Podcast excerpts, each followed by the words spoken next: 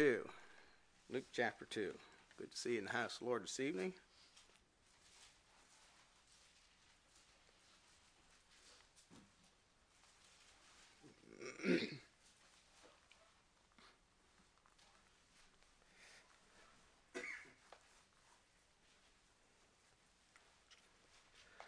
Luke chapter 2, verse 1 It came to pass in those days that there ran a decree from Caesar Augustus that all the world should be taxed. This taxing was first made when Cyrenius was governor of Syria. And all went to be taxed, every one into his own city.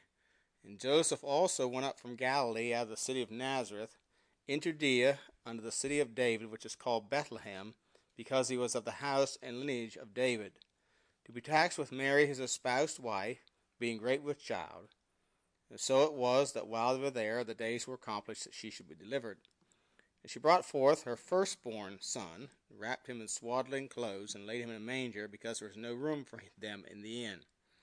And there were in the same country shepherds abiding in the field, keeping watch over their flock by night. And lo, the angel of the Lord came upon them, and the glory of the Lord shone round about them, and they were sore afraid. And the angel said unto them, Fear not, for behold, I bring unto you good tidings of great joy, which shall be to all people. For unto you is born this day in the city of David a Savior, which is Christ the Lord.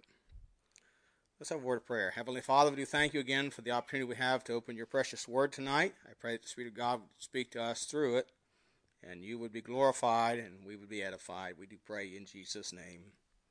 Amen. I want to look at, think about I was going to title this tonight. I didn't really give it a title. The unique, our unique Savior. And I want to look at three titles, you might say, that are given him out of these verses I've read. Uh, they are the firstborn, Savior, and in Christ the Lord. So we want to think about those three things tonight. Uh, it in in uh, um,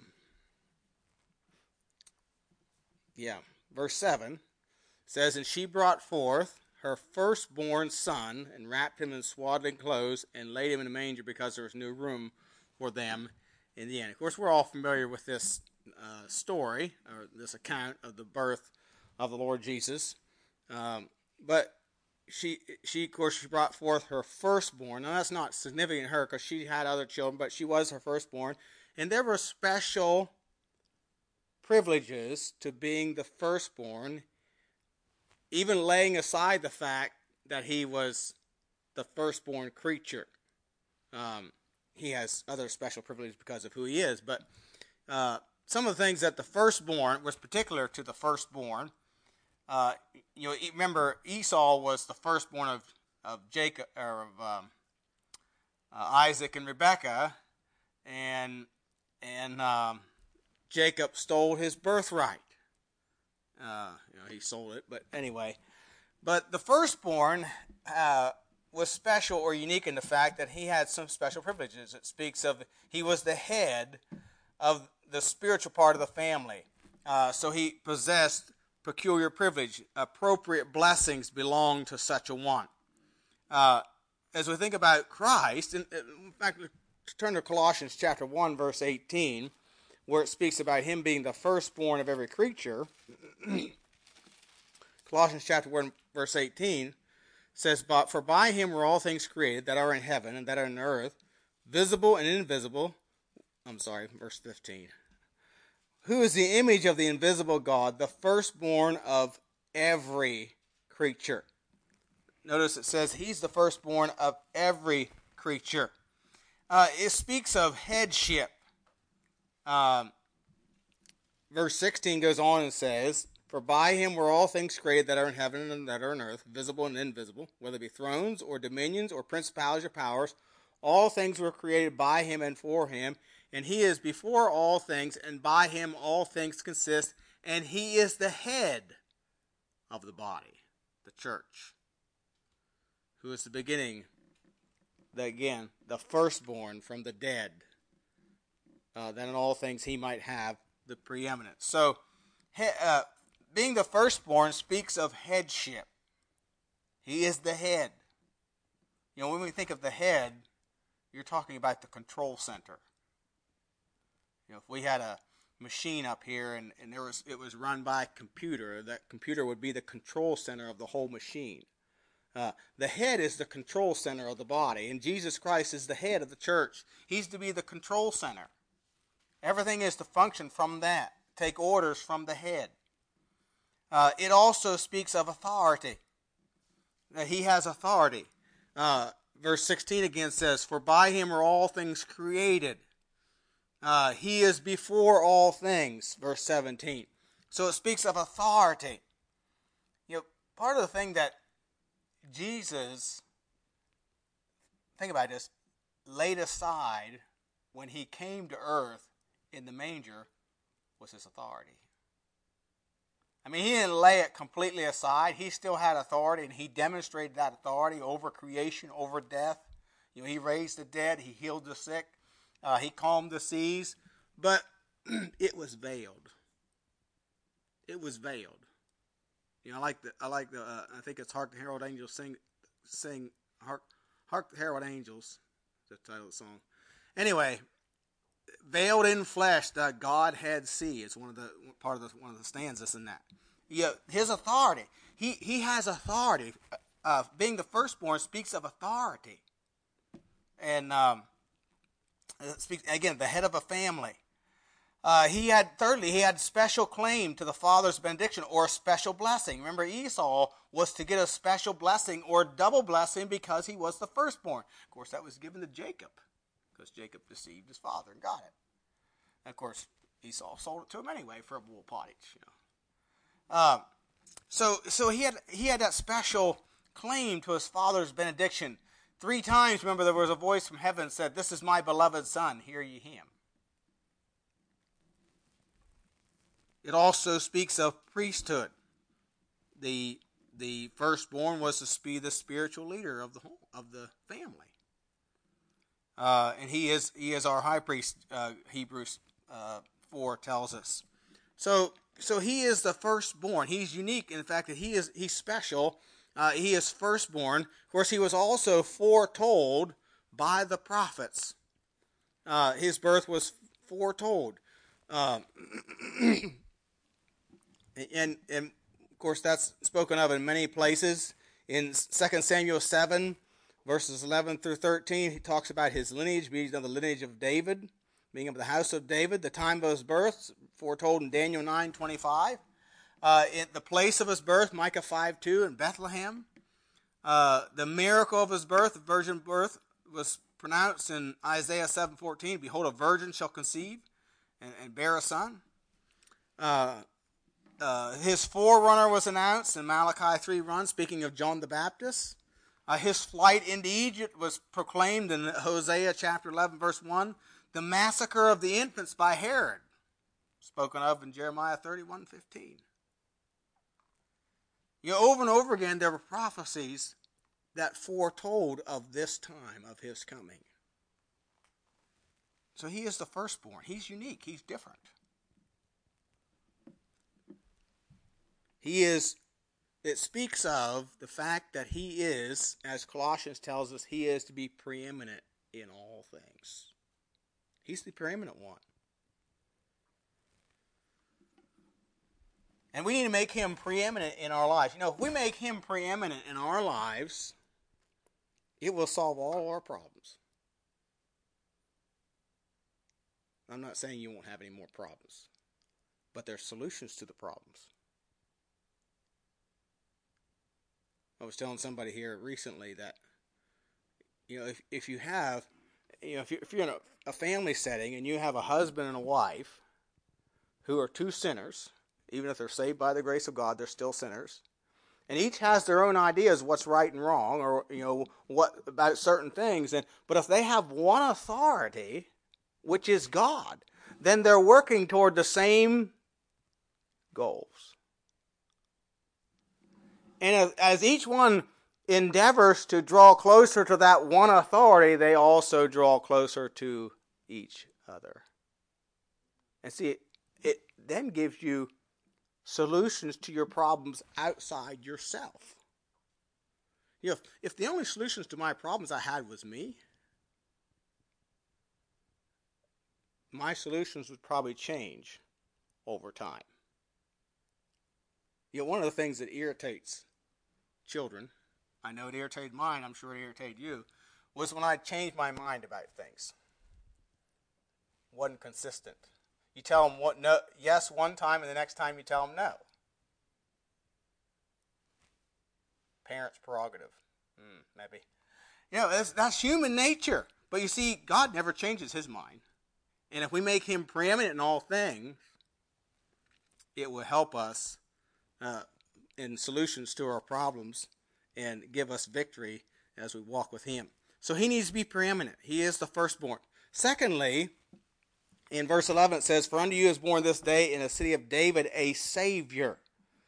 Well, the word Savior uh, means deliverer, preserver, helper, healer, all, all those kind of things. Uh, he is the deliverer. He delivers us from the penalty of sin. In Hebrews chapter 2, Hebrews chapter 2, verses 14 through 15, Hebrews 2 14 and 15 says, For as much as the children are partakers of flesh and blood, he also himself likewise took part of the same, that through death he might destroy him that had the power of death, that is the devil, and deliver them who through fear of death were all their lifetime subject to bondage. For verily he took not on him the nature of angels, but he took on him the seed of Abraham. So Jesus took on himself a body, uh, took part of our nature. Uh, he took a body, he took flesh, that he might destroy death and deliver us from the bondage of death. Why Paul could write in 1 Corinthians 15, Thanks be unto God which giveth us the victory through our Lord Jesus Christ. See, we're not bound anymore. We're not held in fear or subject to the bondage of death. We don't have to live all our lifetime in fear of death.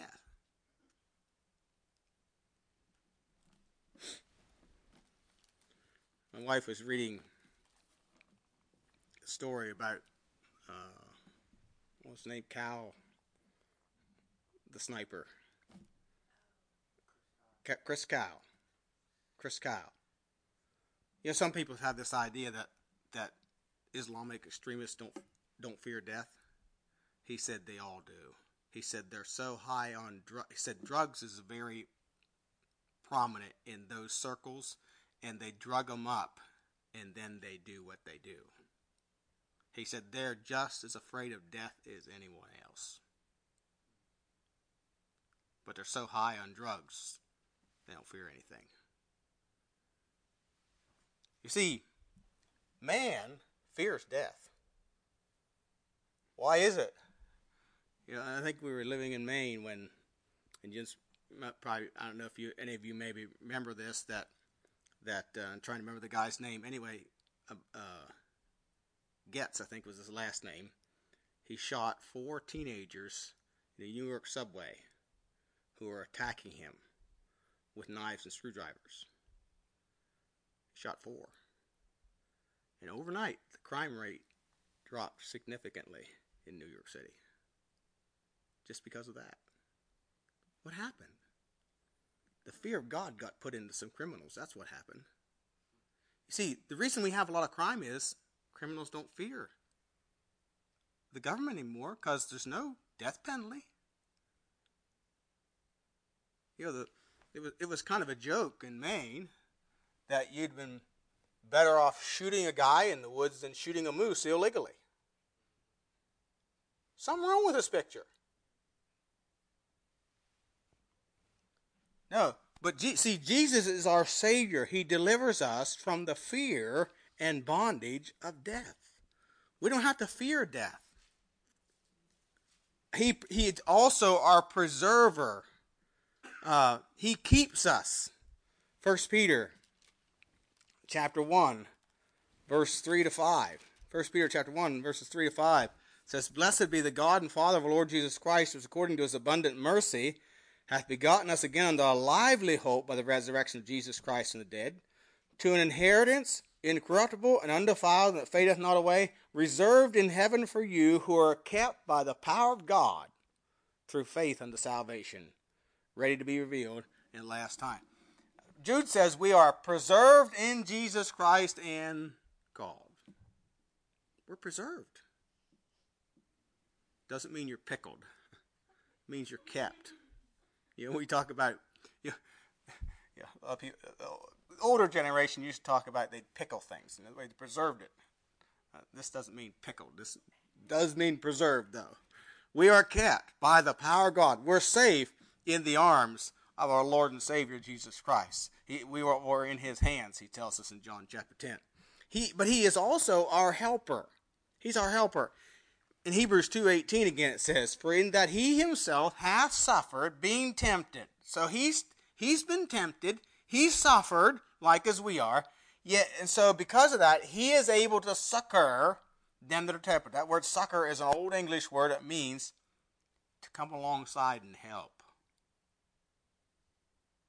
to sustain us. Cast thy burden upon the Lord, and he shall sustain thee. He shall never suffer the righteous to be moved. 1 Corinthians ten thirteen says, There hath no temptation taken you, but such as is common to man. Now, some people may have this idea well, nobody ever went through what I'm going through.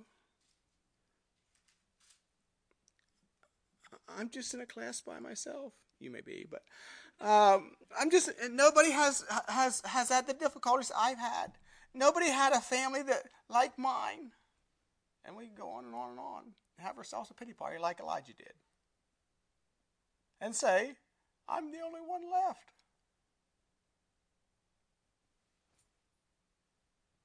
No. There hath no temptation taken you, but such as is common to man. But God is faithful, who will not suffer you to be tempted above that you're able, but will with the temptation also make a way to escape it, escape that you may be able to bear it. You know, Daniel and his three friends were put into some very difficult circumstances. They could have had themselves a pity party and said, you know what? No young people ever face what we're facing. What are we going to do? I guess we'll just have to eat the king's meat and the wine he gives us. Daniel didn't do that. He said, I know what's right. My God gave me some promises, and I'm going to obey those promises if it costs me my life. Obeying God is more important than me living. My life is in His hand. He's the giver and taker of life. If He wants to preserve it through this, He will.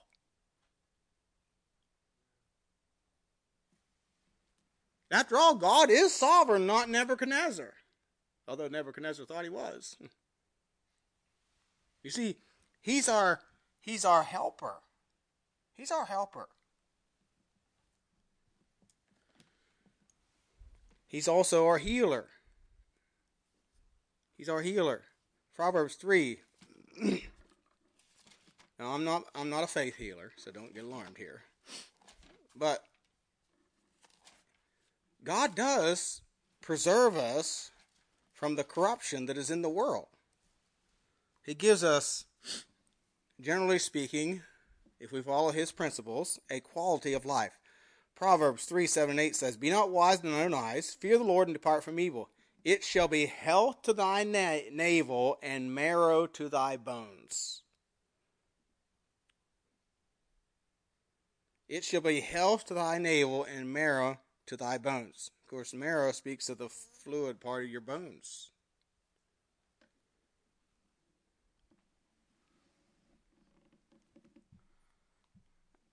As a general rule, Christian people are healthier than the world is. Now, we could take some instruction from some people in the world because that's all they live for. But the wages of sin is death. You live a sinful and wicked lifestyle and you will suffer the consequences. It affects your health. Just the guilt of it. We read it a couple weeks ago about David suffering the guilt of his of his uh, adultery with Bathsheba for a year. His bones waxed old. He told us. So we have this Savior this deliverer, preserver of life, this helper, this healer that gives us a quality of life.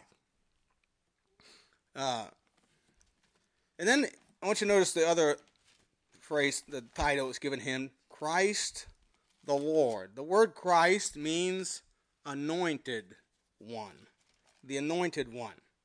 Uh, for unto you is born this day in the city of David a Savior, which is Christ the Lord, or the anointed one of the Lord.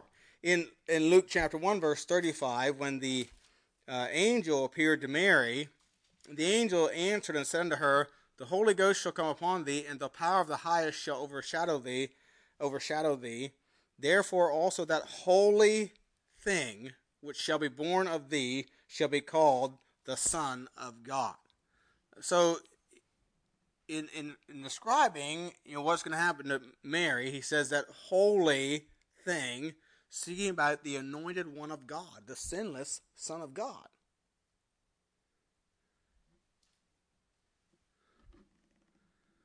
You know, the, the children that I have fathered are not holy.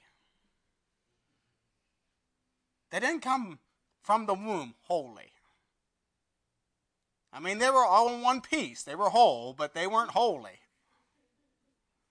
No, they go astray from the womb, speaking lies. The Bible tells us. They have a sin nature. You Can imagine being one of Jesus' brothers or sisters? Been hard to keep up with that big brother. It'd been nice to have a big brother like that. He'd never do you wrong, right? uh, but but he see he's different in that he is a holy thing. Uh, of course, Psalm fifty one five says, "Behold, I was shaping iniquity," but this one is unique. He's the Son of God. You know, all mothers are still looking for that perfect infant that they never had. Uh, Isaiah 9 6 says, Unto us a child is born, unto us a son is given. Again, speaks of the, the, the Christ, the anointed. Uh, in in um, Matthew chapter 1, Matthew chapter 1, when, when the angel was speaking to um, Joseph, verse 23 says, Behold, a virgin shall be with child, and shall bring forth a son. They shall call his name Emmanuel, but being interpreted is God with us. This is God in the form of a babe. God became flesh and dwelt among us. John calls him in John 1 the Lamb of God which taketh away the sin of the world. Where Jesus said in John 10:30, I and my Father are one. He's the anointed one. Of course, 1 Timothy 3:16, great without controversy, great is the mystery of godliness. God was manifest in the flesh. So God became a man. Yes, this one that was born in Bethlehem 2,000 years ago is unique. He's different. Never one like him before, never one after. But he always was and always will be. Back to Revelation chapter 1. Revelation chapter 1. Revelation chapter 1, verse 4. John, to the seven churches which are in Asia, grace be unto you and peace from him which is, and which was, and which is to come, and from the seven spirits which are before his throne, and from Jesus Christ, who is a faithful witness, and the first begotten of the dead, and the prince of the kings of the earth, unto him that loved us and washed us from our sins in his own blood, hath made us kings and priests unto God and his Father. To him be glory and dominion forever and ever. Amen. Behold, he cometh with clouds, and every eye shall see him, and they also which pierced him, and all the kindreds of the earth shall wail because of him. Even so, Amen. I am Alpha and Omega, the beginning and the ending, saith Lord. And there's this phrase again, which is, which was, and which is to come. See, he always was, and he always will be. He is the eternal Son of God.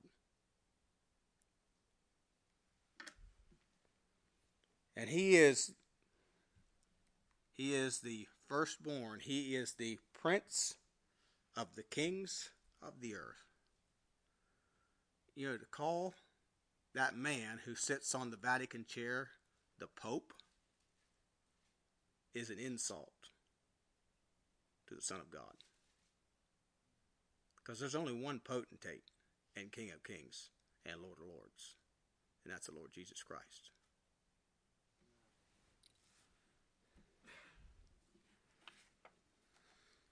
You know, we, we need to give him the preeminence in our life. He knows the end from the beginning. So why would I try to figure out my own way? He knows where it's going to end up. Even if I don't go his way, he knows where I'm going to end up.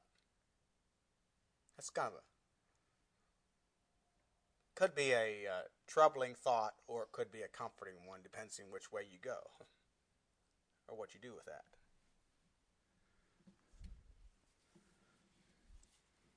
So, we need to give heed. We need to be like, receive the instruction that the Mary gave at that first wedding that Jesus went to. Whatsoever he saith unto you, do it. Do it. Because he knows all things. He knows what's best. He's my firstborn. He's the preeminent one. He's my Savior. And He's the Lord. The one before whom I will have to give an account one day. Might we live to hear those words, Well done, thou good and faithful servant. Let's pray. Heavenly Father, we do thank you again for the time in your word tonight. Thank you for the simplicity and the truths that it gives us. Thank you for our Savior, the Lord Jesus Christ. What he did for us on the cross of Calvary. Thank you that he was willing to come and lay aside his glory, his authority, his position with the Father, to become a man and die for our sins, that we might be saved and have eternal life in him. Just thank you again for your love for us. We pray in Jesus' name.